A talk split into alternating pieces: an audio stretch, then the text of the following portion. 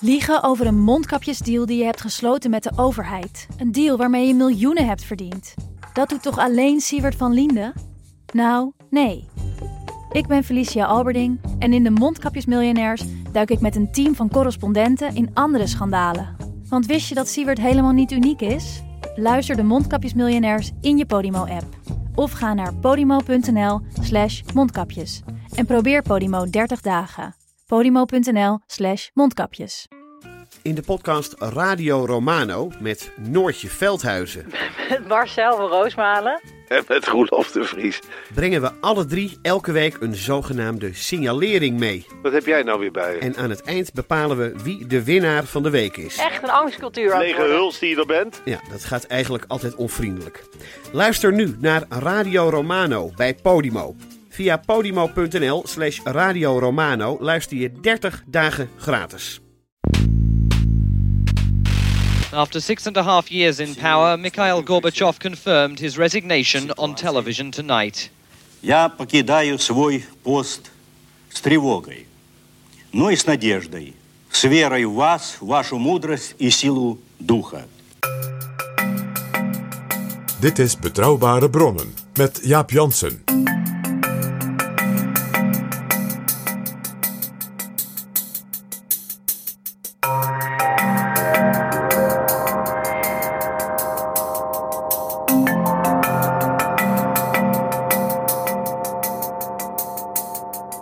Hallo, welkom in aflevering tweehonderdvijfendertig en welkom ook P G. Dag Jaap. Voordat we starten met deze aflevering dank ik graag onze nieuwe vrienden van de show.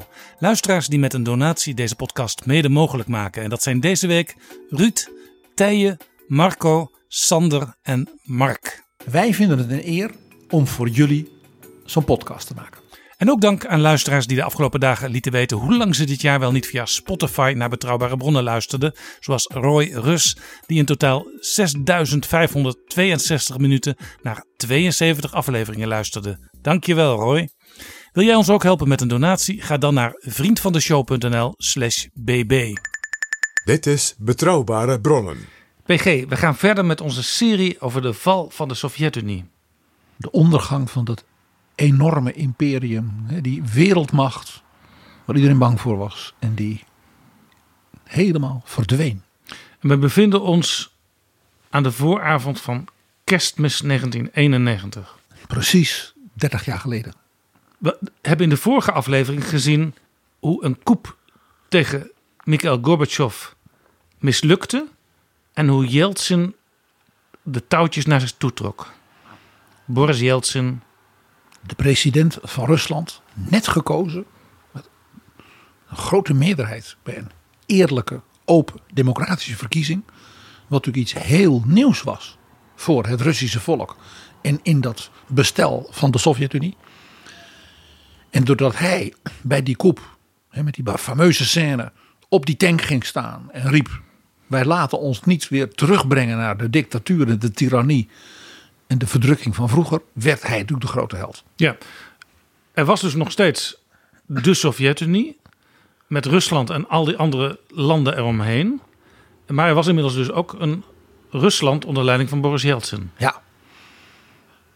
En dat die coup was mislukt betekende natuurlijk allereerst dat de, nou ja, wat men noemde de nomenclatura, dus de oude machtscentrum van het communistische bewind, de greep nu volstrekt kwijt was. He, die was volledig in diskrediet. Een aantal van de coupplegers hebben ook zelfmoord gepleegd uh, in die dagen. Dus dat gaf ook aan dat zij er letterlijk en figuurlijk, nou ja, helemaal geen toekomst meer zagen. Ook voor zichzelf niet meer. Het Westen reageerde natuurlijk allereerst met grote opluchting. Ja. Omdat men dus vooral zag, de oude communisten zijn niet terug aan de macht. En Gorbachev, die wij zo waarderen, die is gelukkig gered. He, die was, zat daar in dat, uh, in dat soort datsja op de Krim. En uh, nou, ze hebben hem niet vermoord. En gelukkig is hij weer terug. Maar ja, die coup liet natuurlijk nog iets zien. Uh, die liet zien dat Gorbachev in feite dus nauwelijks meer greep had op zijn omgeving. En op dat regime waar hij zogenaamd dan de nummer één van was. En ja, dat hij in het Kremlin wel zat in dat kantoor, maar in feite volledig geïsoleerd was en ook een beetje losgezongen van wat de werkelijkheid was. Je zou bijna zeggen, de tsaar had geen kleren aan. En dan was er een tweede, wat natuurlijk heel duidelijk was. Er was één iemand, één politicus die dit aanvoelde. En dat genadeloos uitspeelde. En dat was Boris Yeltsin. Die zag in feite dat die coup hem vooral enorm had geholpen. Nog los dus van dat men in de hele wereld zei, hij heeft de democratie en de vrijheid gered. Dat was bijna een soort toefje op de taart. Yeltsin was in feite al een parallelle organisatie aan het neerzetten door Rusland opnieuw als natie heel belangrijk te maken. Want binnen dat enorme imperium was natuurlijk Rusland, ja, verhoudingsgewijs natuurlijk volstrekt dominant. Ja, het was de zon en de rest waren de sterren eromheen. Het Kremlin was het centrum en de planeetjes en maantjes draaiden daaromheen. Dat was zo onder Stalin geweest, dat was na Stalin zo geweest. En Gorbachev had eigenlijk dat ook zo willen houden, sterker nog willen herstellen. Maar dan hè, in de zin van uh, democratisch, maar dan wel volgens de, le- de lessen en de leer van Lenin. Dus wel met een socialistische, communistische economie. Ja, en Yeltsin had toen hij opkwam als, als nieuwe leider ook gemerkt uh, dat allerlei landen om Rusland heen, zoals de Baltische Staten, dat die eigenlijk verlangden naar onafhankelijkheid. Een van dus de meest opvallende dingen was dat met de val van de muur en het zich vrijmaken van landen als Hongarije, Tsjechoslowakije, ook, zeker ook Polen, uh, dat het effect daar natuurlijk in de Sovjet-Unie was. Dat al die volkeren en die deelrepublieken en soms daar weer volkeren binnen die deelrepublieken zeiden ja, waarom wij dan niet? Wij willen ook, uh, ja, wij willen dat onze muur ook valt. He, geweldige demonstraties met vele doden in Baku, in Azerbeidzjan. Uh, en natuurlijk het meest ja, indrukwekkend uh, bij de, die kleine Baltische republieken. Uh, he, die dus met demonstraties en wat dan ook, waar ook ja, gevochten is. He, we hebben toen verteld in de vorige aflevering over dat het Rode Leger zelfs met geweld ingreep in Litouwen. En Gorbachev ja, zei ja nee daar wist ik niks van. Maar ja, het gaf aan toen ook al. Gorbachev verloor de greep op het regime. En die volkeren die, ja, die maakten zichzelf vrij. Ja. En Yeltsin zag dat voor hem als president van Rusland dat dus in feite een heel belangrijk pluspunt was. Ja. En Gorbachev die werd er eigenlijk steeds eenzamer in dat hele grote Kremlin. Ja, en die economie stortte steeds verder in. Het imperium ja, spatte uit elkaar. Daarbij dus aangemoedigd, nota bene, dus door de president van Rusland. He, die dus niet als een oude tsaar zei, nee, dat hoort allemaal bij mij, dat moet ik bij elkaar graaien. Nee, die zei, nee, geef die mensen de vrijheid. Dat ging zelfs zo ver dat de Amerikaanse president, dat was George Bush senior, er bijna bezorgd door werd. Iets wat wij ons nu bijna niet kunnen indenken. President Bush bezocht in die tijd Kiev. Dat de hoofdstad was, van Oekraïne. En dat was natuurlijk een, was een volksfeest. Hij werd daar toegejuicht door de mensen. En toen heeft hij een toespraak gehouden. En men was eigenlijk heel teleurgesteld in die toespraak. Want natuurlijk hield hij gloedvolle uh, woorden over liberty en democracy en freedom. Wat ze natuurlijk wilden horen. Maar hij het woord independence gebruikte hij niet. Bush zei zelfs, u moet als volk van Oekraïne met uw broedervolk, de Russen, onder leiding van Mikhail Gorbachev, de kans nu waarnemen die u op het wereldtoneel heeft. Hè? Maak een vrij land, democratisch, uh, hè, maar, maar blijf bij elkaar. Uh, want als de zaak uit elkaar spat, dan kunnen andere landen u niet helpen. En we moeten dus zorgen dat het stap voor stap goed gebeurt. Maar ga geen gekke dingen doen. Ja, dit is overigens een, een, een algemeen ding wat je altijd ziet uh, als er onrust is. De internationale gemeenschap, de diplomatie, Uh, die let altijd heel erg op het handhaven van de bestaande grenzen. En daar kwam natuurlijk bij dat Gorbachev natuurlijk niet dodelijker door de Amerikanen getroffen zou kunnen worden. Ook zeg maar in zijn eigen omgeving, in dat Kremlin. Als wanneer de Amerikanen zouden roepen, nou, onafhankelijk Oekraïne zien wij wel zitten. Ja, en de Amerikanen waren natuurlijk hartstikke blij dat de Sovjet-Unie ja, langzamerhand uh, niet meer uh, die enorme krachtige communistische dat krachtige communistische bolwerk was. En die rivaal op het wereldtoneel. En dat ze de deuren en de ramen open hadden gezet naar het Westen. Gorbachev had de Nobelprijs voor de Vrede gehad. Voor zijn initiatieven tot ontwapening, tot ontspanning. Hè? En met name dus ook de glasnost, het opengooien, het vrijlaten van dissidenten. Uh, je kunt op dat punt natuurlijk ja. altijd weer moet je onderstrepen dat Gorbachev in dat opzicht natuurlijk iemand is van een grote, grote, ook morele betekenis als leider. Ja, dus, dus George H W. Bush, die zei eigenlijk tegen de Oekraïners, de mensen in Kiev, het gaat de goede kant op, wees blij. En hoogstwaarschijnlijk kunnen jullie in samenwerking met de Russen een hele mooie toekomst tegemoet gaan. Ja, tel uw zegeningen, als het ware. Count your blessings, Kiev. En uh, uh, uh, wat je veroorzaken zou als de zaak helemaal uit elkaar zou vallen, is, en dat had men natuurlijk gezien, zo'n coup van de oude hap, de K G B en wat dan niet. Stel je voor dat die geslaagd was. Wat was er dan met de mensen in Kiev gebeurd? Dat was natuurlijk... Nou ja, die vrees was natuurlijk voor de Amerikanen en zeker natuurlijk ook voor Europa heel, heel ja, actief. Dat was men zich zeer bewust. Dat men ook besefte dat met die coup en met het aantreden van Yeltsin de verhoudingen heel erg gingen veranderen. Dat werd natuurlijk niet naar buiten gebracht. Maar we weten dat al eind augustus van negentien eenennegentig...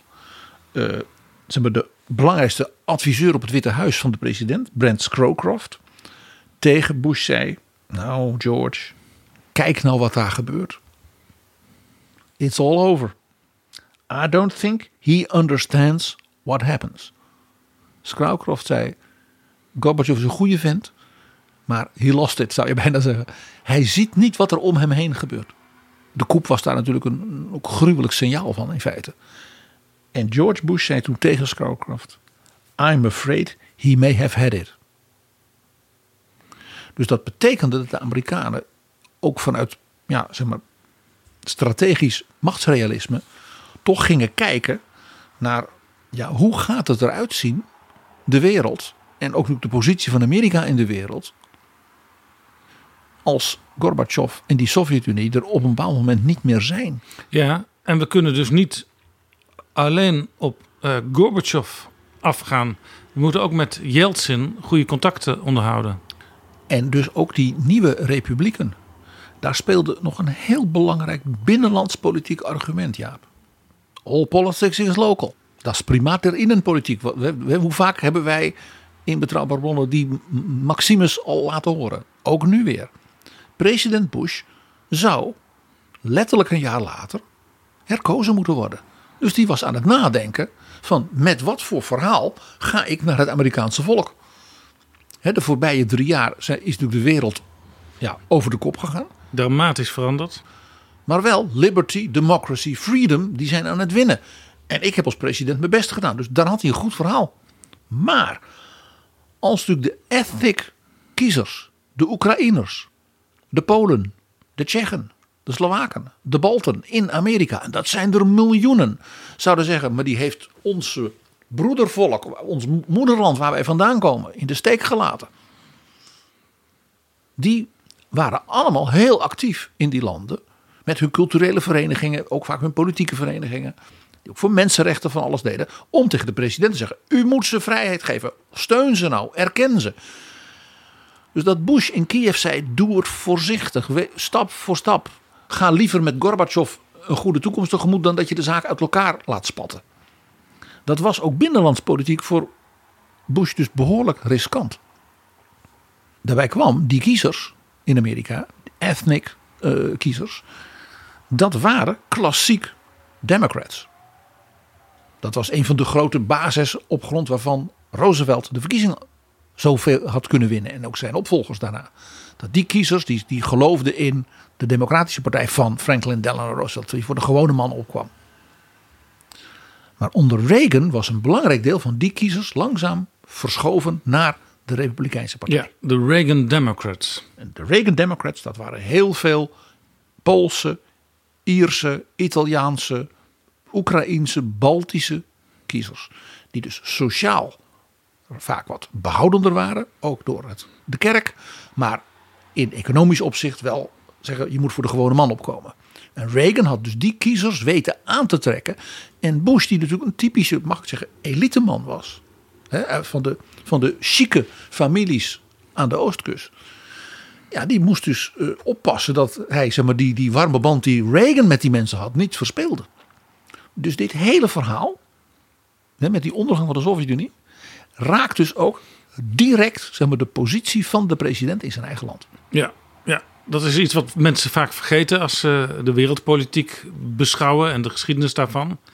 De binnenlandse politiek kan soms de, de stoot geven naar een bepaalde manier van, van handelen, die niet altijd voordelig is voor bijvoorbeeld een machthebber in het Kremlin. Jaap, kijk naar deze tijd. Niemand wordt zo geholpen door Boris Johnson met zijn gekkigheid als Emmanuel Macron. Jaap Janssen en Pieter Gerrit Kroeger duiken in de politieke geschiedenis. P G, in de herfst van negentien eenennegentig zag je dus al dat de Sovjet-Unie in grote moeilijkheden verkeerde. Voorop de leider Mikhail Gorbachev. Ja, voor alle, zeg maar, krantenlezers, maar ook voor de politici, de wereldleiders in andere landen. Uh, ik zat op dat moment in Brussel, zoals je weet, uh, bij de Europese Commissie. En dit was echt alle dagen onderwerp van gesprek. Want men zag dat enorme imperium, ja, aan de oostgrens en wat daar gebeurde. En men zag natuurlijk ook die volkeren in Oost-Europa en Midden-Europa natuurlijk roepen, wij willen nu zelf. Nou, er waren natuurlijk twee conclusies die men moest trekken. Die, ja, die waren schokkend in het licht van de geschiedenis van de vijftig jaar daarvoor. De leider van de supermacht Sovjet-Unie was feitelijk een machteloze marionet van krachten die hij zelf niet meer zag. He, die coup had dat enorm laten zien. En de tweede, onder Yeltsin was er dus een heel nieuw Rusland ontstaan. Dat was niet meer het Rusland van de tsaren. Het was ook niet het Rusland van, van Stalin. Maar wat was het wel? Het was niet een land waar je kon zeggen, nou, daar is een soort democratische revolutie geweest. En daar wordt... Rusland had geen democratische traditie. Het had een sterk autoritaire, top-down, tsarenbewind gehad. He, met lijfeigenschap. tachtig procent van de Russen waren slaven onder de tsaren. Letterlijk. Ja. En doordat die traditie er niet was, is toen de tsaar verdreven was, de embryonale democratie ook vrij snel weer aan een einde gekomen. Dat is, die is met harde hand, heeft men iedere poging in die richting gesmoord. En na een korte tijd van, zeg maar, progressief soort cultureel pluralisme werd daar natuurlijk ook met nog harder hand een eind aan gemaakt. Met alle de bekende verhalen van dien met de Gulag-archipel. En denk aan het werk van mensen als Solzhenitsyn. Ja, er was dus geen democratische traditie. Er was niets om op terug te vallen of om op door te gaan. Er was dus ook niet een soort, zeg maar, een soort cultuur van uh, discussie en, en, en dergelijke. Er was natuurlijk wel een grootse, zeg maar, artistieke en literaire en filosofische cultuur. Maar dat was dus er een van onderdrukten. Ja, en dat was natuurlijk wel door de glasnost uh, dat uh, allerlei media aan het uh, opstarten waren. Ja, maar die waren natuurlijk vooral bezig met uh, uh, ja, de wanhoop van het volk. Om de, de instortende uh, economie en de verarming en, en, en, en allemaal van dat soort dingen. Ja, dus dat was ook nog best wel tricky, want uh, koepplegers konden daar ook misbruik van maken. Zo was dat, zo is dat. Dus dat nieuwe Rusland onder leiding van Boris Yeltsin, dat was ook dus een, een groot vraagteken, om het maar zo te zeggen. En op welke route zou Boris Yeltsin met zijn aanhang dat land gaan zetten? Er waren dus op wereldschaal op dat moment twee enorme onzekerheden. Die er letterlijk twee, drie jaar daarvoor niet waren geweest. Ja. Dat is, het is, het is de omslag in het licht van de wereldgeschiedenis in deze herfst-winter is ongekend. Eerste, dat Rusland onder Yeltsin een zesde van het oppervlakte van de aarde, hè? Een heel groot land, letterlijk en figuurlijk, met een enorme kernbewapening en een volstrekt instortende bestuur, economie uh, uh, en, en, en, en samenhang als, als, als, als systeem. had dat nog enig perspectief? En hoe zou het zich kunnen ontwikkelen naar een moderne, hopelijk democratische, economisch vernieuwde samenleving? En wat voor samenleving zouden ze kunnen bouwen vanuit die tradities van repressie en erger? Ja. De tweede grote onzekerheid was feitelijk. Ja, Gorbachev zat daar in het Kremlin. Ja, en kon met de telefoon met andere wereldleiders bellen.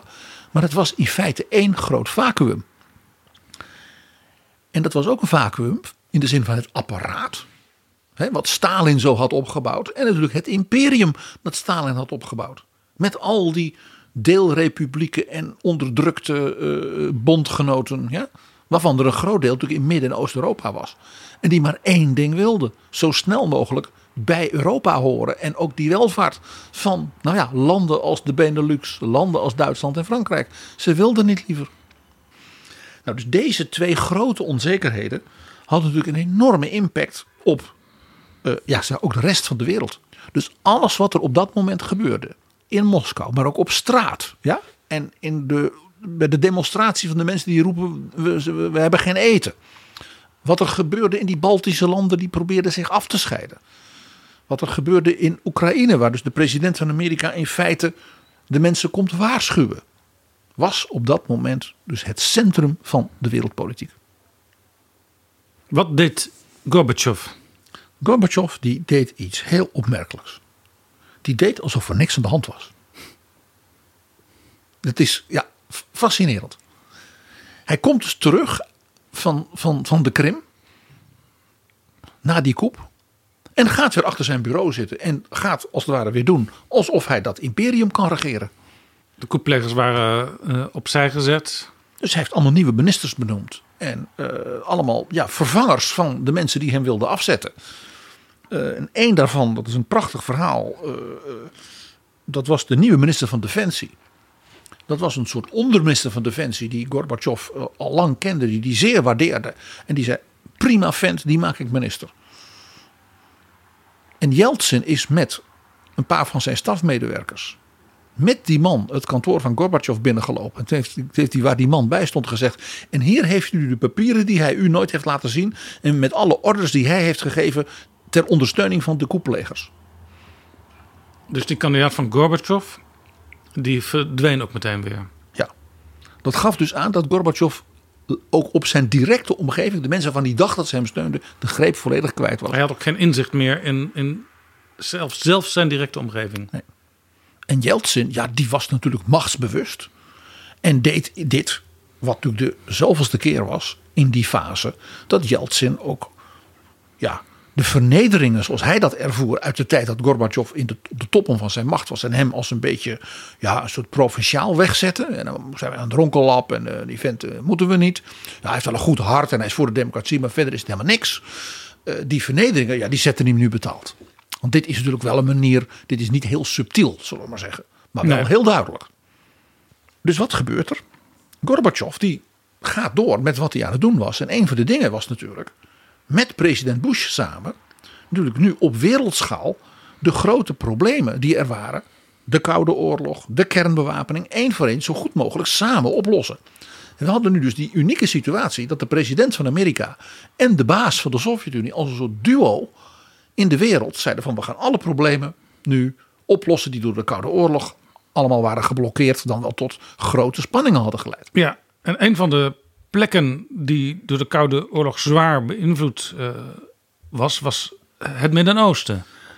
En daar had in de maanden daarvoor, in die zomer, de Sovjet-Unie de Amerikanen gesteund, de NATO-landen ook. Voor het eerst. En ook de Arabische landen. In het bevrijden, zoals dat heette, van Koeweit, van de invasie door het Irak van Saddam Hussein. Operatie Desert Storm. Die verpletterende nederlaag van Irak schakelde dus een van de pro-Russische machtscentra in het Midden-Oosten uit. En Gorbachev had dat blijkbaar prima gevonden. President Bush gebruikte die triomf. Hij had dus en gewonnen als het ware in de Koude Oorlog. Zo werd dat door de Amerikanen wel weet je, gepercipieerd. En hij had nu ook nog gewonnen in het Midden-Oosten. Dus president Bush zei, nu moeten we toeslaan. Want het lukt met Gorbachev, ja, na de Wiedervereinigung van Duitsland, om dat hele communistische bewind als het ware te, te, ja, los te weken en daar iets goeds van te maken. Dat gaan we nu in het Midden-Oosten ook doen. En dat was het, vooral het werk van zijn minister van Buitenlandse Zaken, James Baker. Die zei: ik heb met al die Arabische leiders gepraat. Ik heb met alle andere wereldleiders gepraat. Maar vooral ook met de Arabische leiders. Die zijn nu bereid.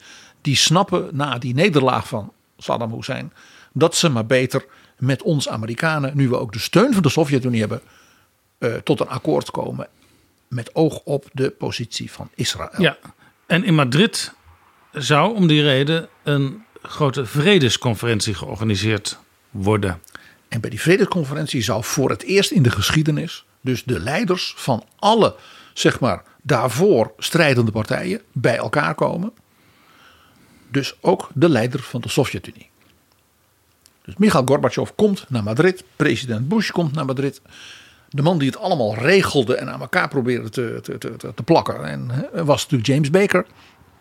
De Europese leiders waren er. Daarom was het ook in Madrid. Dus, die waren, hè, dus koning Juan Carlos was natuurlijk ook een soort symbool van, ook van bevrijding en van het eind van een dictatuur. En van, hè, een beetje de Gorbachev onder de koningen.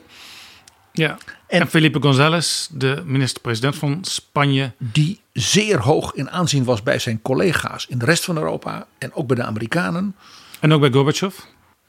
Dus die conferentie begint. En president Bush die ging ervan uit dat Gorbachev daar tegen de Arabische landen, die als het ware lang hadden, ja, samengewerkt met de Sovjet-Unie en dus ook met Saddam Hussein, dat hij die bestraffend zou toespreken en zou zeggen: jongens, we gaan hiermee stoppen, we willen vrede, jullie moeten Israël erkennen. En Israël zal ook toegevingen moeten doen, daar zal president Bush met zijn slimme James Baker wel voor zorgen, maar we gaan het nu wel regelen. En ja, dat was dus tragisch. Want Gorbachev kwam, maar had natuurlijk helemaal geen positie meer. Nee. Hij werd wel toegejuicht in, het, in West-Europa als de vredesvorst en zo. Maar ja, die Arabische heersers, ja, dat zijn, hoe zal ik het nou zeggen? Dat zijn pragmatici, om geen ander woord te gebruiken. Die zeiden: ja, wie is Gorbachev dat hij ons zou bedreigen? Bovendien, die Sovjet-Unie laat ons in de steek. Die leveren ons ook geen wapens meer. Die, die, die zijn failliet. Stank voor dank eigenlijk voor tientallen jaren steun. Ja, dus president Assad van Syrië, de vader van de huidige, die was wel gekomen, want dat moest onder druk van Amerika, maar was niet van plan ook natuurlijk maar te bewegen. Ja, alleen pro forma. Tegen James Baker zeggen: nou, ik wil dat stuk wat u schrijft voor over Israël nog wel eens lezen, dan hoort u nog wel van mij. Dus die conferentie, ja, die... die leidde tot niet heel veel beweging. He, er werd formeel afgesproken: we gaan de gesprekken voortzetten. En we gaan proberen, he, in het kader van de V N nog iets te doen voor de vluchtelingen. Er werden dus wel allemaal deeldingen. Maar het echte, we, we breken nu door, gebeurde niet. Had Gorbachev eigenlijk wel tijd voor zo'n conferentie? In zijn eigen land uh, zat hij diep in de problemen. Ja, jij zei al, hij was zich daar misschien niet helemaal van bewust. Sterker nog, in Amerika en in andere landen hadden ze daar misschien meer kijk op. Maar hij zat dus in Madrid om over de vrede in het Midden-Oosten te praten. Ja, en wat bleek? Hij was zo helemaal opgeslokt door ook die coup, hè, dat hij op de Krim zat. En wat daarna gebeurde, dat hij eigenlijk al die wereldleiders één voor één, ja, bij zich riep. Want hij was natuurlijk toch wel de grote man van de Sovjet-Unie. En dan begon van: ik heb geld nodig. Onze economie stort in. Helmoet, ik, kun je nog twintig miljard D-mark uh, niet lenen? Ja, en Mitterrand en John Major van de Britten. En, en vooral natuurlijk president Bush. Dus als Bush met hem wou praten van: hoe gaan we nou in de volgende sessie met bijvoorbeeld de Saoedi's en de, dan, dan zei: ja, ja, ja, ja, ja maar, maar George, kun je niet? Dus ze merkten dat hij gewoon, ja... James Baker heeft toen de treffende woorden gesproken: he is a drowning man. Hij verzuipt. En niemand steekt hem nog een hand toe. Want dat was het tweede punt.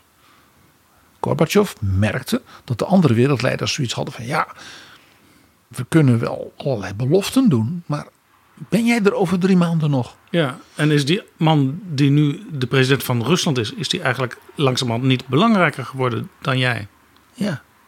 Dat als wij dus Rusland weer te hulp moeten schieten, hè, Zoals toen ooit gebeurde, je kent dat verhaal, de koelhuizen met al die carbonades van de E U. Ja, dat moeten we helemaal niet met Gorbachev doen. En misschien dat wij eerst eens heel goed met onze Baltische vrienden gaan praten. Hè, die zo verschrikkelijk onderdrukt zijn en nu onafhankelijk worden. En een modern westers democratisch land willen worden. Ja, dat is misschien toch ook voor onze kiezers thuis. Hè, misschien wel interessanter. Ja, over die kiezers thuis gesproken. Er kwamen natuurlijk in Amerika verkiezingen aan. Ja, en de president hoopte natuurlijk dat hij naar de kiezers kon als, hè, wat ik noem de vredesvorst die ook in het Midden-Oosten Israël definitief had geholpen. Ja, uh...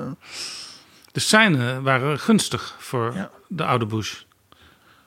Waren het dus niet dat nu bleek dat zijn partner hierbij, de Sovjet-Unie, in feite ja, eigenlijk niet meer bestond.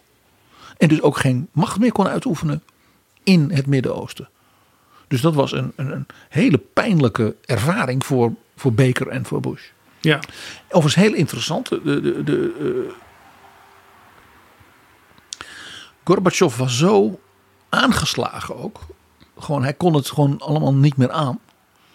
Dat hij bijvoorbeeld uh, in Madrid uh, door de wereldleiders gewoon, ja, als het maar af en toe even terzijde werd genomen, zodat hij zijn nood kon klagen. En we weten dat hij bijvoorbeeld met uh, Felipe González, maar ook met koning Juan Carlos, dus uren, ja, gewoon een soort oerschreeuwtherapie, dat hij het allemaal van zich af kon praten. En uh, ja, dat hij dat ook kon, omdat uh, ja, koning Juan Carlos uh, iemand was waar hij persoonlijk heel erg goed mee kon en heel boeiend was.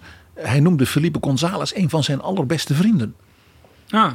In die gesprekken met uh, onder andere koning Juan Carlos uh, kon Gorbachev ook weer een beetje ja, uh, ja, voortbouwen op zijn reputatie als een wereldleider die ertoe doet.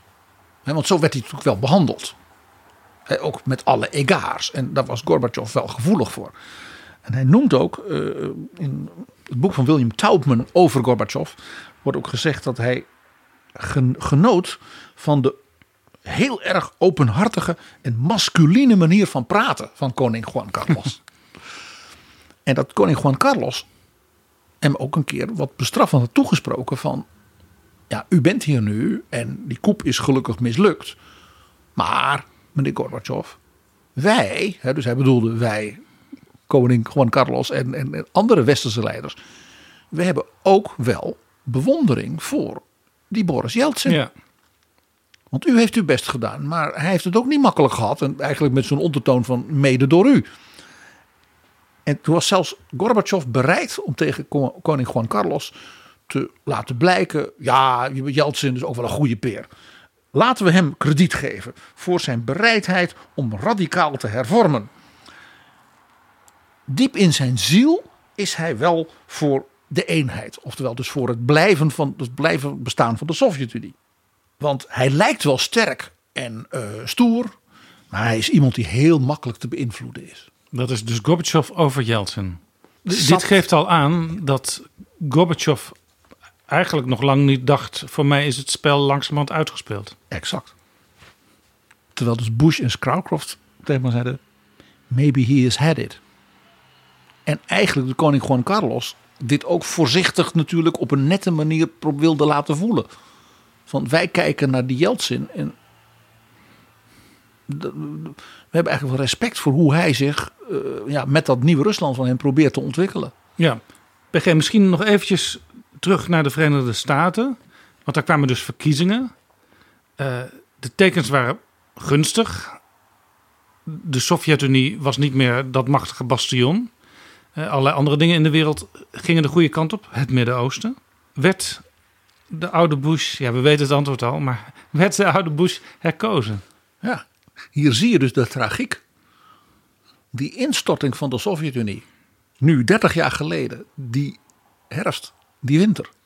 En het daardoor ook dus ja, niet tot conclusies, tot concrete machtsdaden komen van die vredesoperatie in het Midden-Oosten, ondanks dus die grote militaire overwinning op Irak, betekende dus dat de president naar de kiezer kon gaan met het verhaal, ik ben de peace president. Maar ja, dat in het Midden-Oosten is niet helemaal gelukt. En voor de Amerikaanse kiezer was nou de Sovjet-Unie, we've won. We hebben gewonnen. Ja, dus dat kun je afstrepen.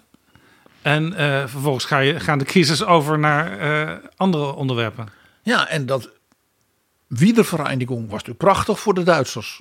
En dat uh, de Polen nu hè, hun eigen uh, democratie hadden. Ja, in, feit, in feite zou je kunnen zeggen dat, dat Bush bij zijn eerste verkiezing en nog uh, geprofiteerd had van alles wat Ronald Reagan in gang had gezet met de Sovjet-Unie. Maar ja, nu was duidelijk dat land bestaat nog wel, maar de facto bestaat het eigenlijk niet meer. Zijn er nog andere onderwerpen waaraan wij onze presidentskandidaten kunnen toetsen en, en uiteindelijk verkiezen? En daar speelde nog iets. Die grote militaire overwinning in het Midden-Oosten, ja, die was gevierd. Ja? Ticker Tape Parade, Storm en Norman, hè, de jongens waren toegejuicht. Maar daarna gebeurde er dus eigenlijk niks in het Midden-Oosten. Want dat in Madrid leidde niet tot een soort vredesproces met duidelijke stappen en maatregelen. En toen kwam op Politics is Local Bill Clinton op het toneel. En die zei, it's the economy, stupid. Ja, want er was natuurlijk nog iets. Er waren twee dingen in de economie voor de Amerikaanse kiezer. Eén, Amerika ging door een vrij korte, maar pittige recessie. En daarvan werd gezegd dat komt omdat die president, die is altijd met die buitenlandse politiek bezig. Die snapt de economie niet en wij gewone Amerikanen, wij uh, zijn de dupe. Dat werd natuurlijk aangemoedigd door de oppositie tegen Bush. Mensen als uh, Clinton en zijn en Al Gore en hè, zijn, die ook president wilden worden. Ja, zo gaat dat. En er was ook nog iets. Het peace dividend. Het idee bij de Amerikanen was, die Sovjet-Unie is weg. We hebben gewonnen daar in het Midden-Oosten. Geen vuiltje meer aan de lucht. We kunnen dus al dat geld voor, voor al die raketten en die wapens en wat dan niet. Dat kan nu eens even fijn ge- gebruikt worden voor onze ziektekostenverzekering. Voor onze wegen, voor onze scholen, voor onze uitkeringen. En president Bush was natuurlijk typisch een man van de Republikeinse partij. Van belastingverlaging, de middengroepen en de groepen daarboven. Dus als er een peace dividend was, dan ging dat natuurlijk naar de mensen die het toch al wel aardig hadden. Dus Bush had in feite dus twee economische problemen. Die recessie en het feit dus dat de overwinning op de Koude Oorlog het door hem als het ware ja, niet offensief kon worden gebruikt in zijn economisch beleid. En ja, die beeldvorming rond president Bush van een man die toch vooral met het buitenland bezig was. Geïnteresseerd was in de diplomatie. Ja, kwam natuurlijk ook door zijn enorme staat van dienst in juist ook hè, de buitenlandse politiek en dat soort dingen. En ja, hij werd ook toch als een beetje een, ja, een rijke luiszoontje beschouwd. Die ja, wat de gewone man zo beleefde niet erg begreep. Ja, en Bill Clinton die kwam niet uit Washington. Nee, die kwam... En die maakte enorm goede indruk op de gewone man en vrouw. Die won de nominatie van de Democratische Partij. En ja, die ging dus een, wat ze dan zo mooi noemen, een bread and butter campagne voeren. Economie, ziektekosten en dergelijke. En Bush, ja, die was zijn campagnethema in zekere zin kwijt van The Peace President.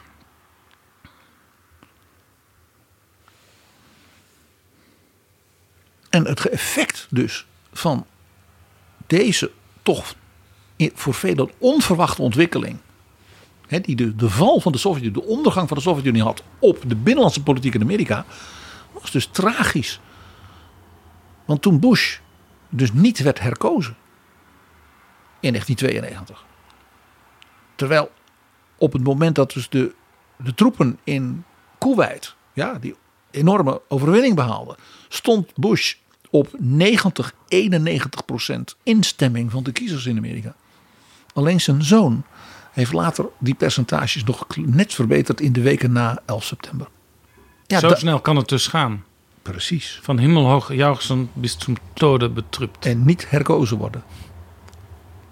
En het effect was dat dus de meer gematigde, maar wat conservatieve middenkoers, die in feite, als je goed keek, ook Ronald Reagan altijd gevoed en Bush zelf, dus in die partij, de Republikeinse partij, dus in diskrediet was gekomen. Die hadden de zaak verpest. En toen kreeg je dus, uh, dat begon dus al onder Bush met mensen als de Buchanan en dergelijke. Pat Buchanan. En, ja, en Newt Gingrich werd toen de aanvoerder van de Republikeinse oppositie in het congres.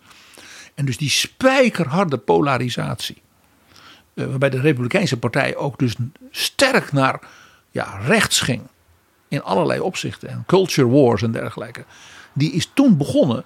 En jij weet nog, Jaap, dat de eerste twee jaar Newt Gingrich met zijn aanhang die Bill Clinton alle hoeken van de Kamer liet zien. Ja, de leider van het Huis van Afgevaardigden die hield eigenlijk alles wat Clinton wilde bereiken, hield hij tegen. En Clinton verknoeide het ook volledig. Clinton was in zijn eerste termijn een buitengewoon zwakke president. Uh, Hillary ging de uh, ziektekostenhervorming doen. En dat porselein liet ze uit haar handen vallen. Uh, eigenlijk alle initiatieven van, van uh, Clinton uh, die hij echt wilde doen, die mislukten. Het enige wat hij voor elkaar kreeg was NAFTA. Een vrijhandelsakkoord met Canada en Mexico. En dat werd onmiddellijk aangevallen als uh, dan gaan die Mexicanen uh, als het ware uh, hè, met Amerikaans geld uh, rijk worden. Want die gaan fabrieken bouwen en wij Amerikanen raken al onze fabrieken kwijt. Een verhaal wat je natuurlijk niet zo lang geleden ook hoorde van bijvoorbeeld Donald Trump. Ja. Dus die nieuwe keiharde politiek in de Verenigde Staten die wij van de voorbije jaren zo herkennen. Ja, dat... dus nog steeds een hele belangrijke rol in Amerika. Die, die keiharde confrontatiepolitiek. Die is dus begonnen als, het ware, als effect van die ondergang van de Sovjet-Unie. En het feit dus dat president Bush het aflegde tegen Bill Clinton. Dus dat speelt nu al dertig jaar dat democraten en republikeinen elkaar naar het leven staan. Waar ze vroeger voor een deel overlapten en ook vaak bipartisan samenwerkten. En dus ook hier weer ziet hoe die herfst, winter negentien eenennegentig... nu al dertig jaar dus op een aantal grote thema's en in grote landen de ontwikkeling van de wereldgeschiedenis heeft bepaald.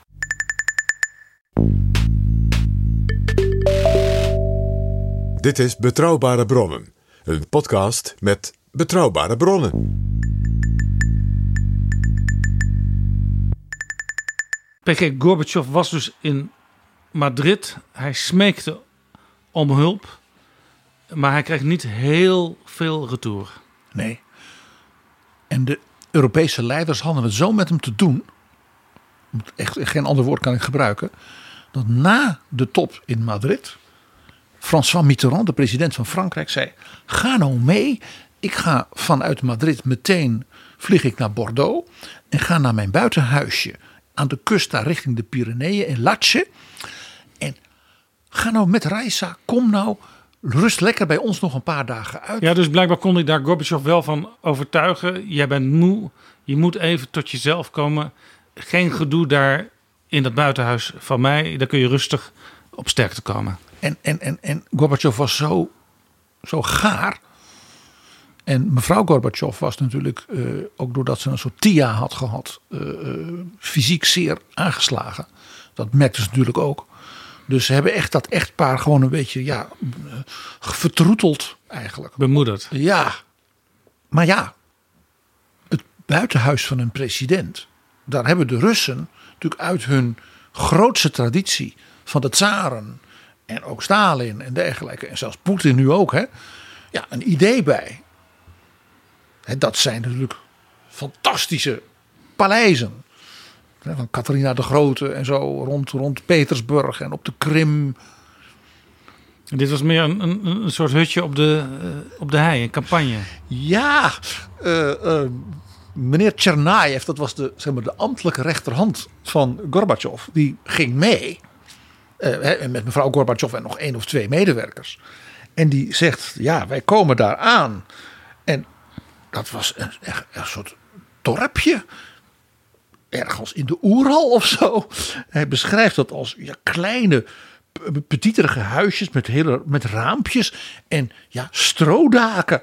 En het was er allemaal heel vochtig en donker binnen en ja, allemaal koud. En overal liepen geiten en kippen.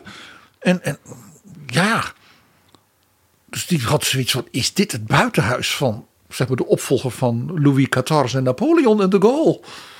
Mitterrand had dat natuurlijk ooit gekocht. En dat was een soort buiten. Nou ja, er zijn ook veel Nederlanders die huisjes in Frankrijk hebben. Aan zoiets moet je denken. Ja.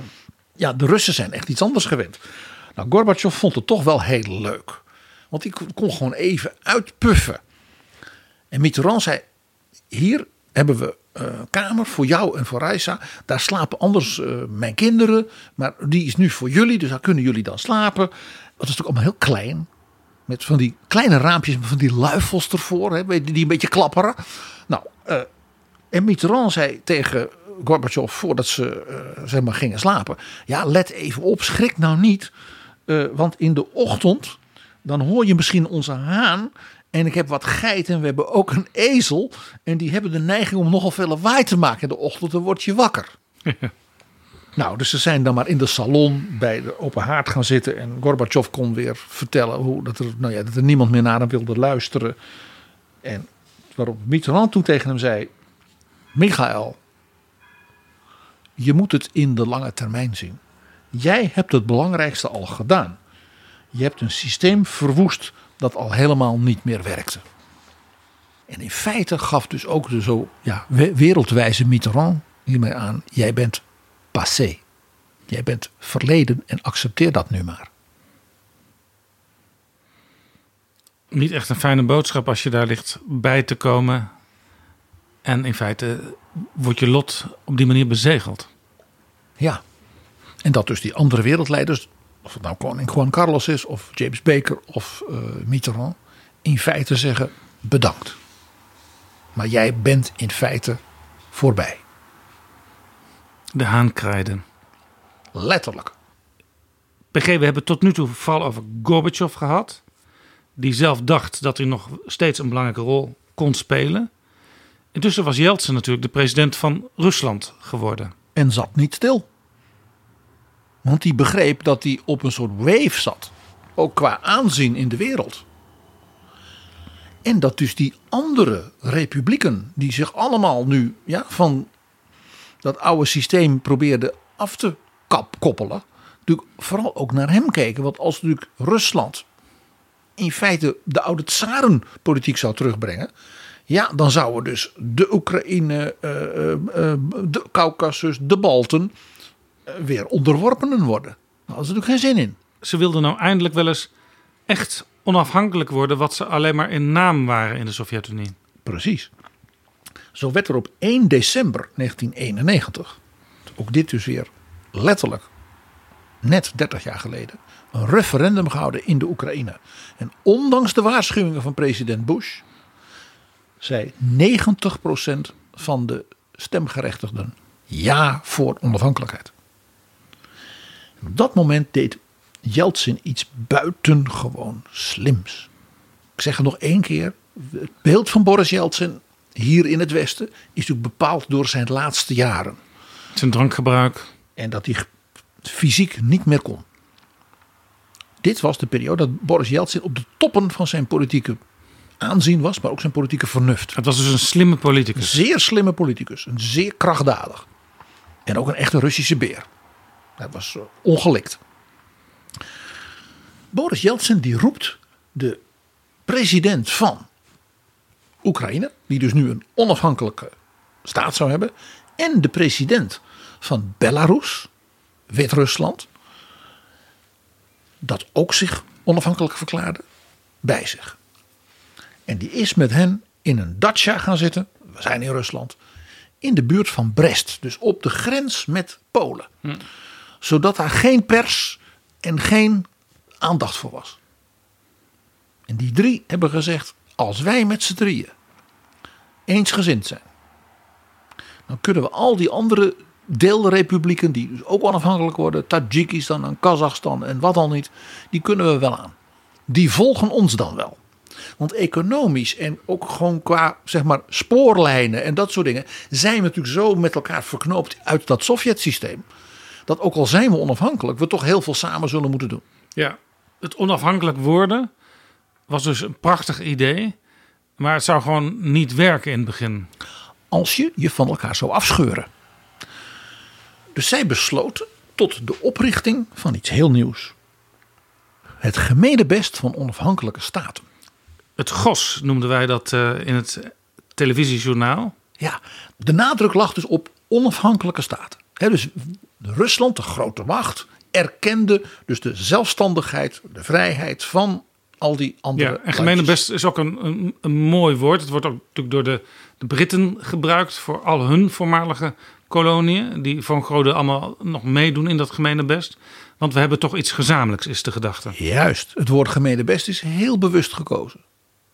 Inderdaad, het zijn dus landen die als koloniën ja, onderdrukt waren geweest. Maar nu elkaar erkennen, maar wel het gemeenschappelijke ideaal.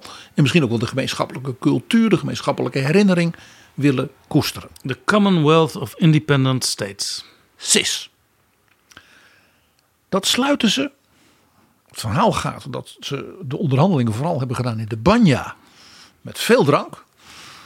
Op acht december. In het diepste geheim. Dus Gorbachev was niet op de hoogte. Gorbachev wist van niets. Yeltsin, meneer Kravchuk en meneer Shushkevich van Belarus. Dus de voorganger van Lukashenko. En dat was een democraat.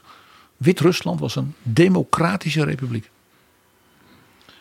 Die hebben met z'n drieën gezegd, als wij dit zo doen, dan kunnen wij dat, die gemeenschap die we toch nog moeten blijven vormen, opnieuw formuleren. Zonder dus die Sovjet-dictatuur.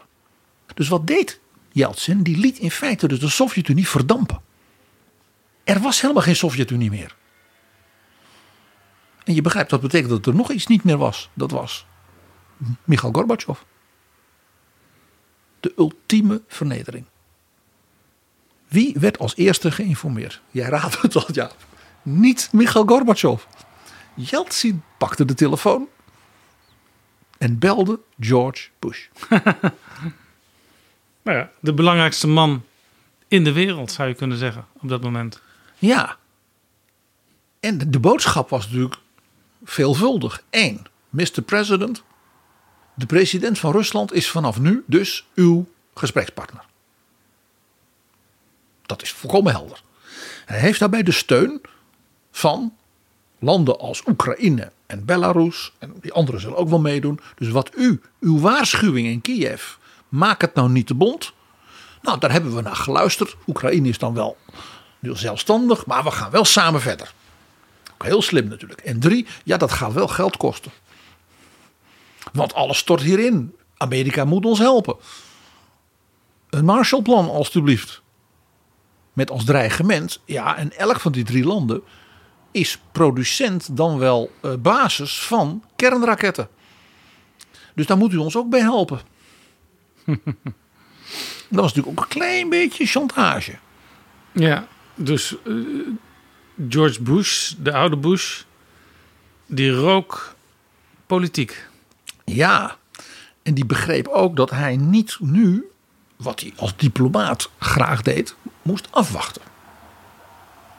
Want Yeltsin had hiermee natuurlijk ook het initiatief in handen. Ik zei al, een vernuftig politicus. En hij besefte ook meteen dat Gorbachev hier niet in gekend was. Dat was hem duidelijk, ja. Dus diezelfde avond laat hij James Baker optreden in, zeg maar, zo'n serieus uh, soort praatprogramma. Face the Nation. Face the Nation op de Amerikaanse televisie. En hem wordt gevraagd, wat betekent dit? Deze Commonwealth. Independent States. En James Baker zegt het ronduit. The Soviet Union, as we have known it, no longer exists. Een dramatisch moment.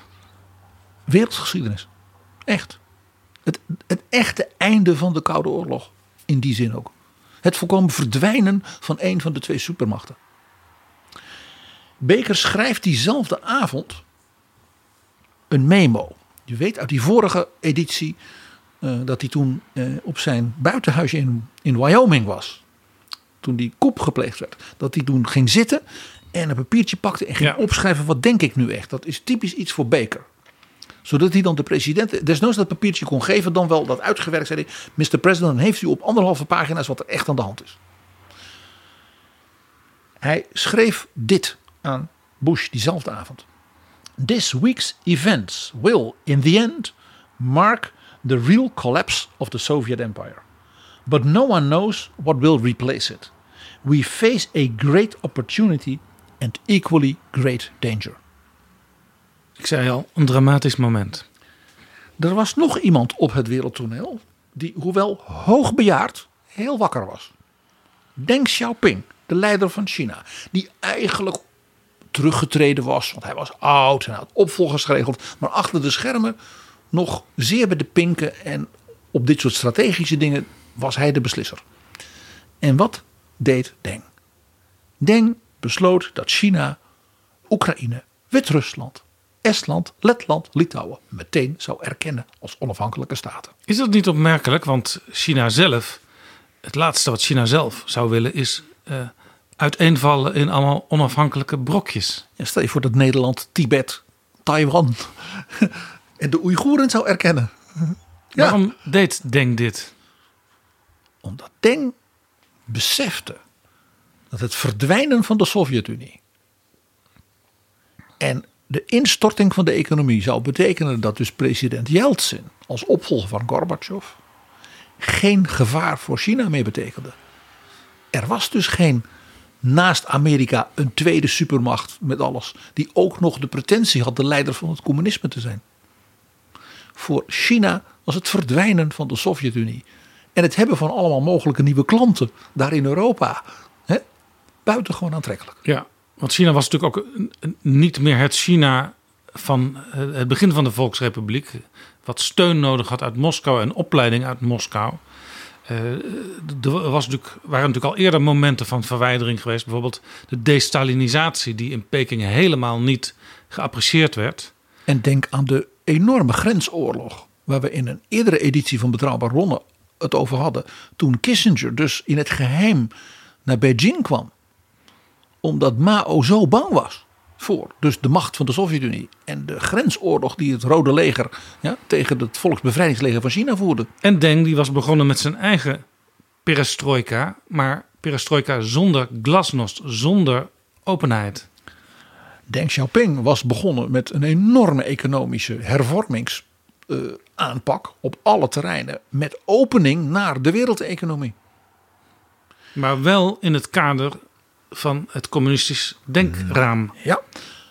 En als dus de Sovjet-Unie niet meer dat Rode Leger aan de grens had en niet meer een gevaar was, dan kon dus China ook zeggen, dan hoeven wij ook niet heel veel op geld uit te geven voor de defensie en dat soort dingen. Dan kan alles worden gericht op dus het economisch herstel na de culturele revolutie en de enorme opgang voor de welvaart voor de gewone Chinezen. En dus Deng Xiaoping dacht, ik, hoe meer ex-Sovjet-Republiek onafhankelijk worden, hoe beter het voor China is.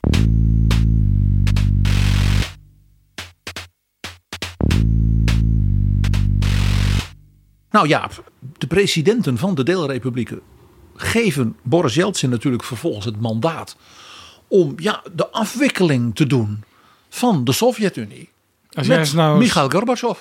Boris, als jij nou eens met Mikhail gaat praten. Ja. Iemand moet het hem vertellen. Ja. Dit was zo'n volkomen schok in de zin van het hele wereldbeeld van mensen als Gorbachev, die natuurlijk waren opgegroeid, carrière hadden gemaakt in de tijd van Khrushchev, hè, door Brezhnev als jong talent naar Moskou gehaald, net als Boris Yeltsin. Ja, door Soeslov getraind. En nu was alles weg. Dus een heel aangrijpend detail over wat dit voor Gorbachev en zijn vrouw betekende. Raisa Maximova, zoals ze werd genoemd, was natuurlijk door haar uh, zware klap die ze had gehad fysiek, uh, kon ze het niet meer aan. Dus hij had heel grote zorgen ook om haar gezondheid. En hij komt dus in die weken thuis, hè, uit het Kremlin van zijn kantoor. En zijn vrouw zit ja, ja, in tranen.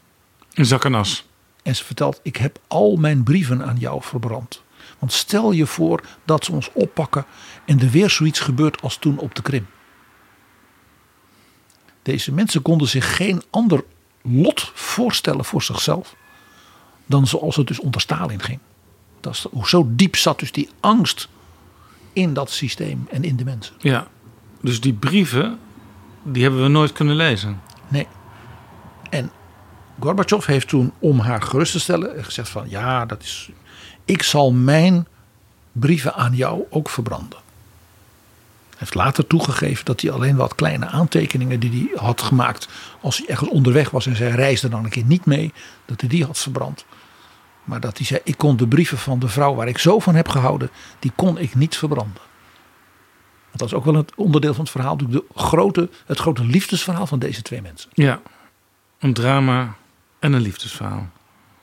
Er moest natuurlijk onderhandeld worden over van alles. Want ja, wat zou er nou dan nog gebeuren? Als die Sovjet-Unie er dus niet meer was. En per wanneer dan? En wat zou Gorbachev dan doen? Zou Gorbachev überhaupt nog een pensioen hebben? Dus dat, over dat soort dingen. Je begrijpt hoe vernederend dit was voor toch de grote leider, de opvolger van Stalin, ja, en Lenin. Dat je dan met de president van Rusland, die jij zelf al zo vaak hebt vernederd, in de hoek getrapt, moet gaan praten van, ja, kan ik nog misschien een secretaresse houden? Uh, zo werd natuurlijk hem duidelijk gemaakt dat de datsja voor de president aan de rand van Moskou, dat die natuurlijk nu de datsja van de president zou zijn. Dus van Boris Yeltsin. Zijn buitenhuis was hij kwijt. Heel symbolisch. En er moest ook gepraat worden over iets heel, heel gevoeligs. Wie krijgt de knop? De nucleaire knop. Ja. Want Mikhail Gorbachev had als de leider van de Sovjet-Unie dat koffertje met de codes en ja, de apparatuur om het bevel te geven om de raketten te lanceren. Ja, maar die Sovjet-Unie was verdampt. Naar wie ging dat? Naar de president van Tajikistan? Of ging dat rouleren tussen die G O S-leden? Ja, want overal in dat nieuwe G O S lagen nog kernwapens. Ja, en overal in die verschillende republieken waren geheime steden, waar dus onderzoek werd gedaan, ook naar chemische wapens en biologische wapens en wat dan niet. Dat was allemaal dus zijn commandant kwijt. Dus uh, Yeltsin zegt tegen de minister van Defensie van Rusland, ga jij naar die kamer van Gorbachev in, hier in het Kremlin, hè, want Yeltsin zat zeg maar de verdieping even verderop, en ga tegen hem zeggen dat ik per morgen dat koffertje wil. Ja, waarop die defensieminister zegt, nou Boris, weet ik niet hoor of dat de juiste procedure is. Dat moeten we eerst afstemmen met de militairen. Ja. En ten tweede, als dat zo zou zijn en we komen tot een soort procedure, dan vind ik dat jij zelf als president naar Gorbachev moet gaan.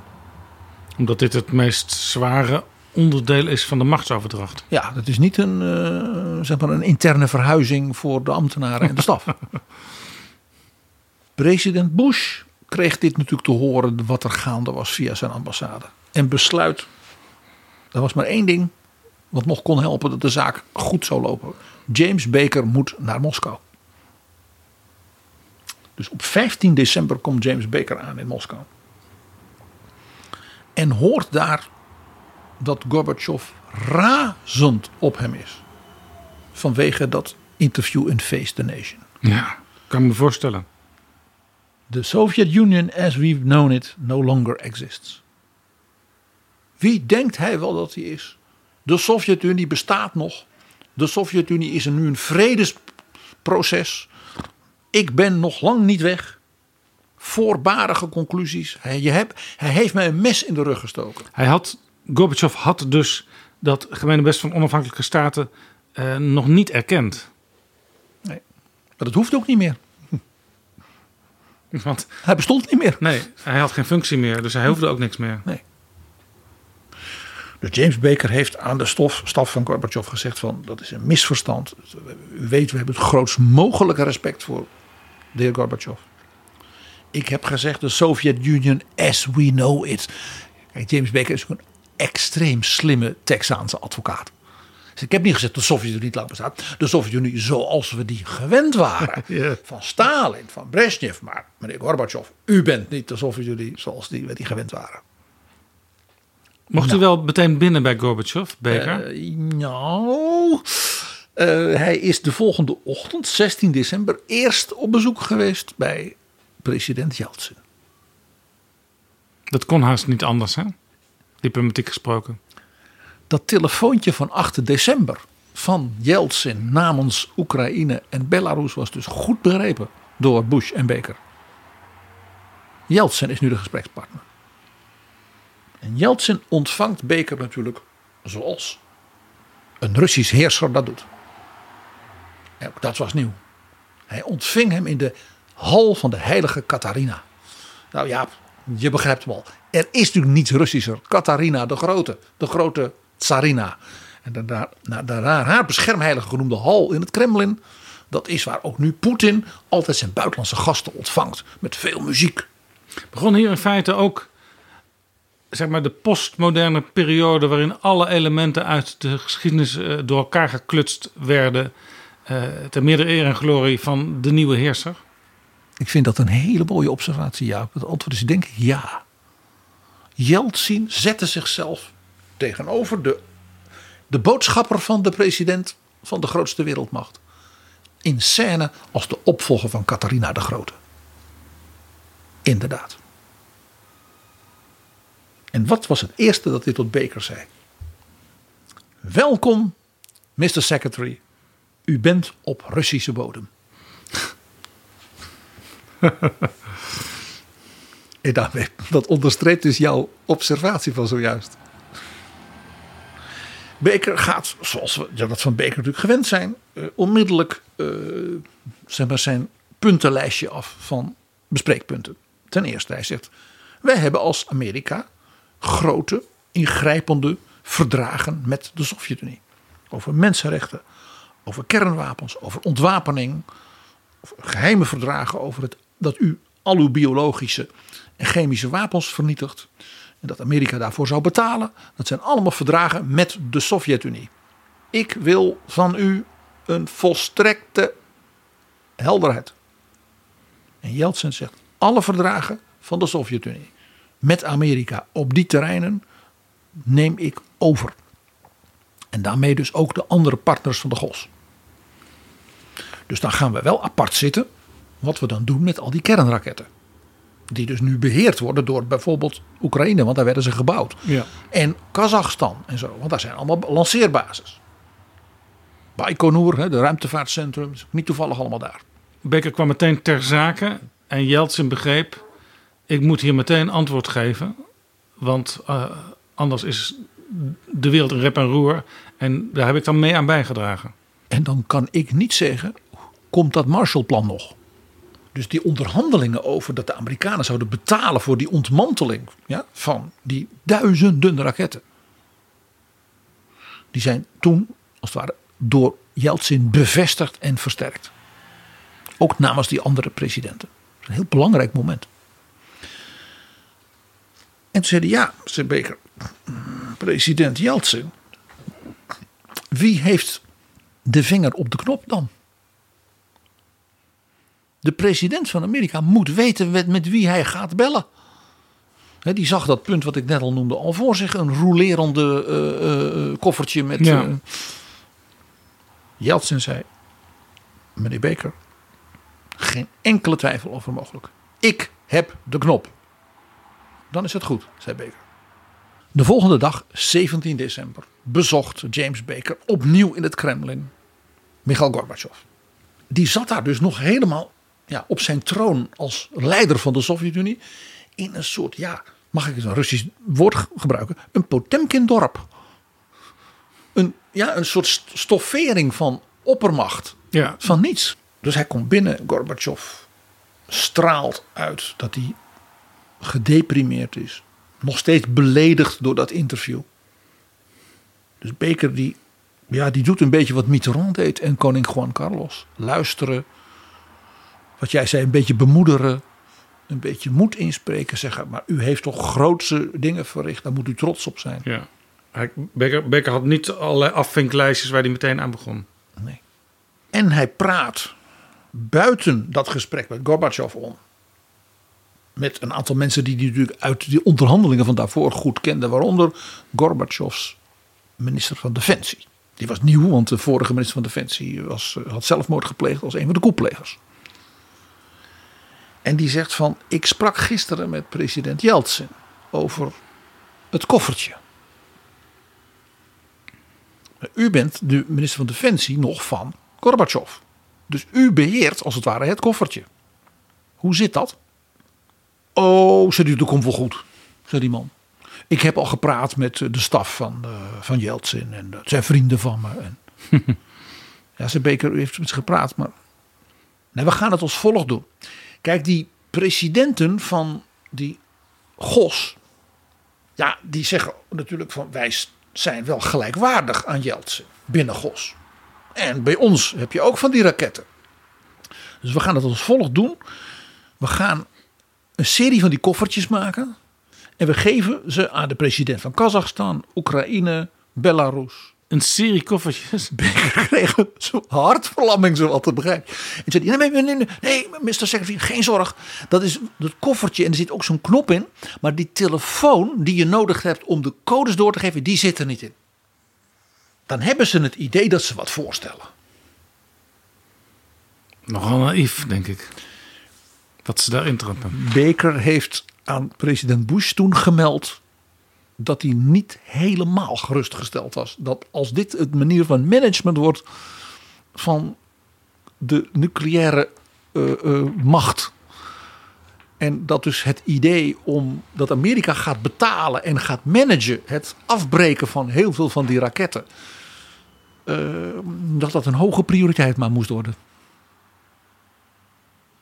Nou, je begrijpt, het is al vlak voor de kerst... inmiddels in Moskou als Baker weer terugreist naar Washington. En zijn afvinklijstje ja, had gerealiseerd. En Yeltsin bespreekt dan met Gorbachev. Nou, hoe, uh, hoe ronden we het af? Ja. En Gorbachev zegt, ja, ik ben nog ja, de president van de Sovjet-Unie. Maar die bestaat niet meer. Dus het enige wat er nog moet gebeuren... is een formeel besluit van het Centraal Comité... dat de Sovjet-Unie wordt opgeheven. Ja, logisch. En u moet dat dus doen, want u bent de president... dus u moet een formeel besluit bekendmaken... dat de Sovjet-Unie is opgeheven. Ja, nou ja, Gorbachev begreep dat er niks anders op zat. Dus toen heeft hij gezegd, dat wil ik doen. Maar dan wil ik uh, toespraak kunnen houden... Ja, Yeltsin, hou maar een toespraak. Via de televisie, dat is best. En uh, nou, die toespraak zou hij dan houden op vijfentwintig december. En uh, hem werd ook duidelijk gemaakt dat hij dan natuurlijk uh, wel als een soort oud-president... Uh, zeg maar, uh, ja, netjes zou worden behandeld. Dus Raisa hoefde niet bang te zijn dat ze zou worden opgepakt... Yeltsin heeft toen tegen de Doema gezegd... wij zijn een nieuw Rusland.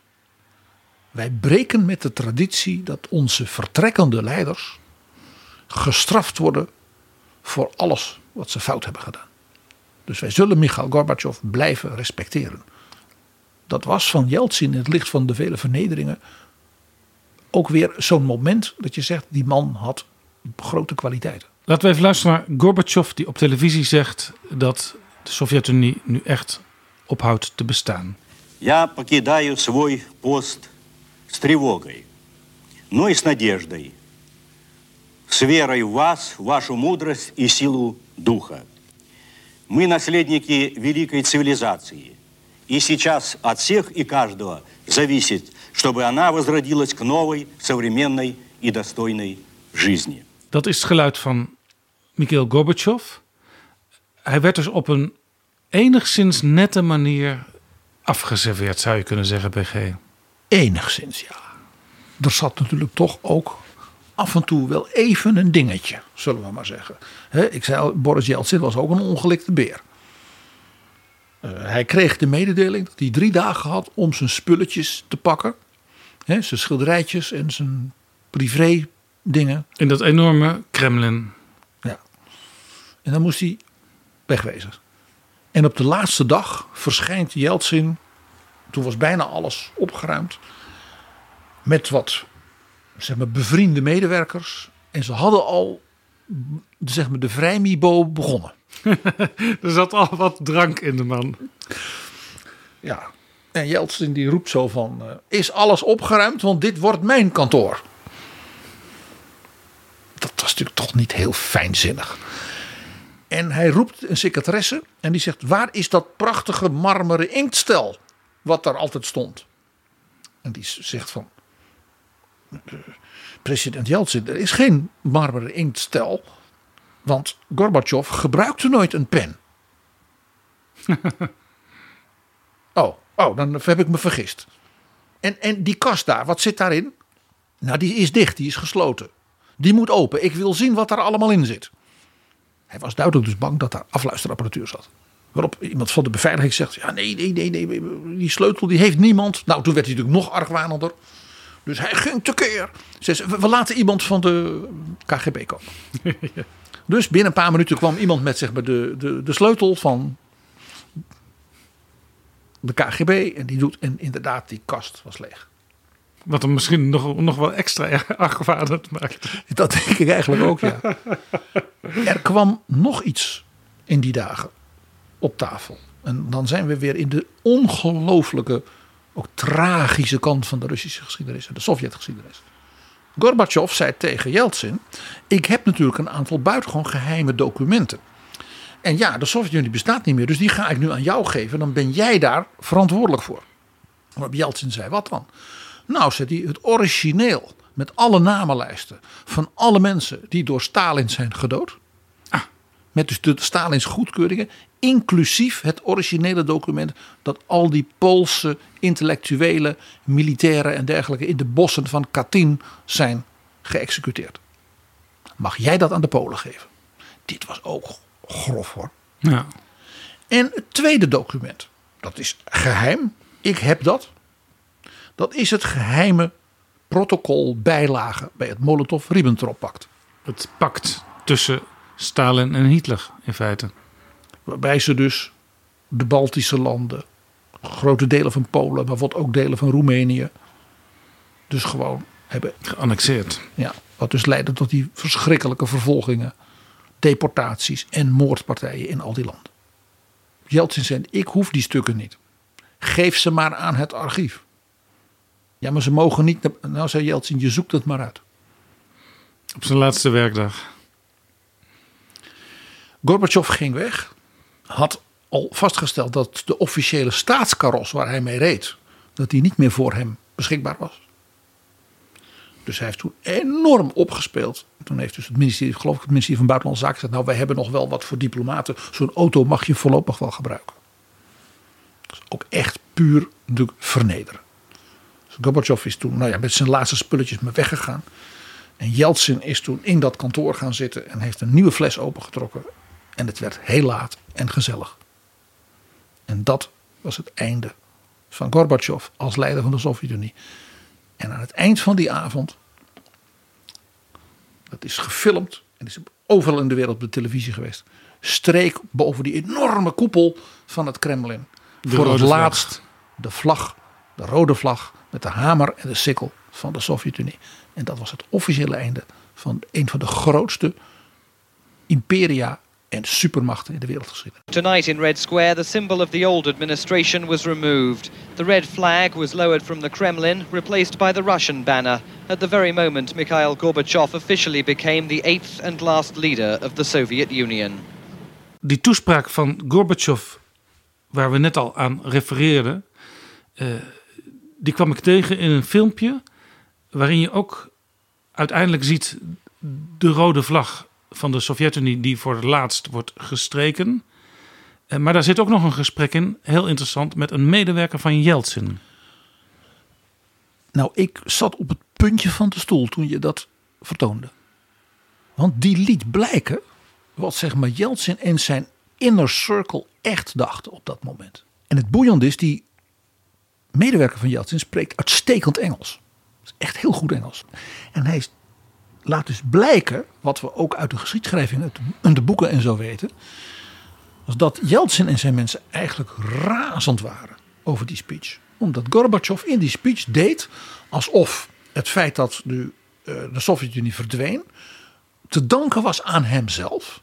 Omdat hij het land had opengegooid, democratie had gegeven, mensen konden nu zeggen wat ze wilden. En Rusland was daardoor een soort moreel baken in de wereld geworden. En dat was toch iets waar iedereen trots op kon zijn. En hij was daar ook zelf heel trots op.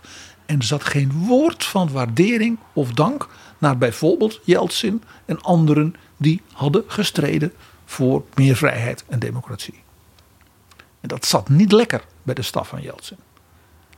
En die stafmedewerker, die gaf toen een buitengewoon scherpe analyse van hoe hij en dus blijkbaar ook Yeltsin en zijn collega's naar Gorbachev keken op dat moment. Laten we even luisteren naar een klein stukje daarvan.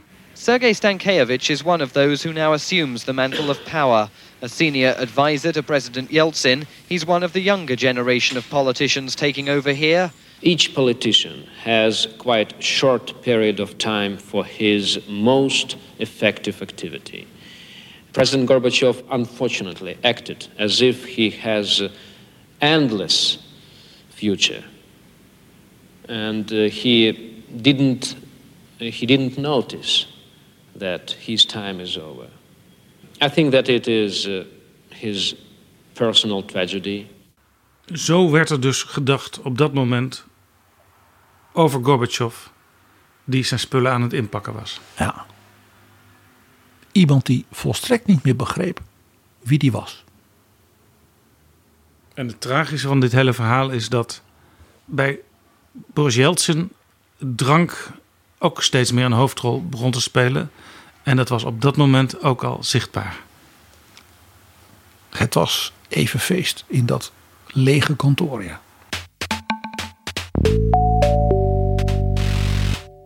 Jaap, het is Rusland, hè? Dus het heeft vaak grote tragiek en het heeft iets groots en iets tragisch. Mag ik dan toch ook iets vrolijks als een volkomen onverwacht effect van die ondergang van dat imperium en het ontstaan van die nieuwe republieken aanstippen? Want in die winter van negentien eenennegentig waren er een heleboel mensen aan het trainen. Voor de Olympische Spelen van negentien tweeënnegentig. Ja, en die zouden natuurlijk allemaal onder die vlag met hamer en sikkel naar Barcelona gaan. Maar ja, stond niet meer. En het Nationaal Olympisch Comité van Tajikistan was er ook niet. Dus ja, wat moesten ze nou?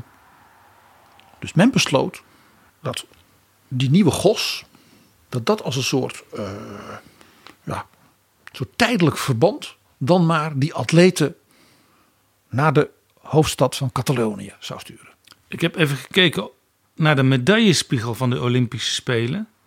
En daaruit blijkt dat het G O S de grote winnaar was van de Spelen in Barcelona. Onder de prachtige Franse naam Équipe Unifiée. Verenigd team. Dus zo werden de Spelen dus gewonnen door een land waarvan de meeste aardbewoners nog geen flauw idee hadden dat het bestond. Een volledig verdwenen supermacht won de Olympiade van Barcelona.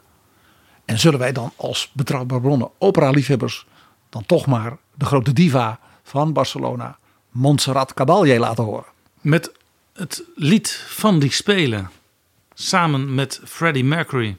Barcelona. Let the songs begin. Let the music play.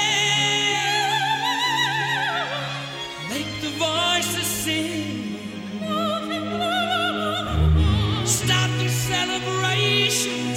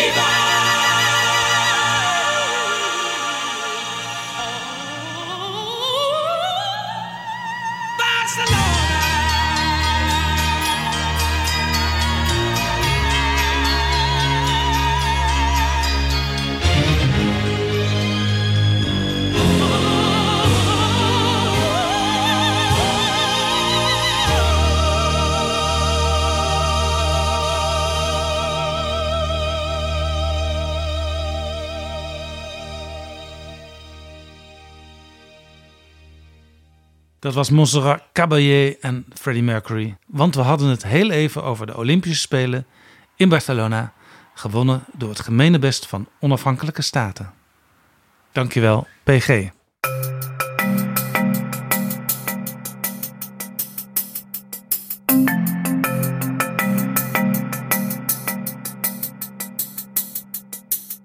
Zo, dit was Betrouwbare Bronnen, aflevering tweehonderdvijfendertig. Het filmpje met Gorbachev en Sergei Stankiewicz kun je vinden in de beschrijving van deze show. Deze aflevering werd mede mogelijk gemaakt door de Europese Unie en door de vrienden van de show. Tot volgende keer. Betrouwbare Bronnen wordt gemaakt door Jaap Janssen in samenwerking met dag en nacht punt n l.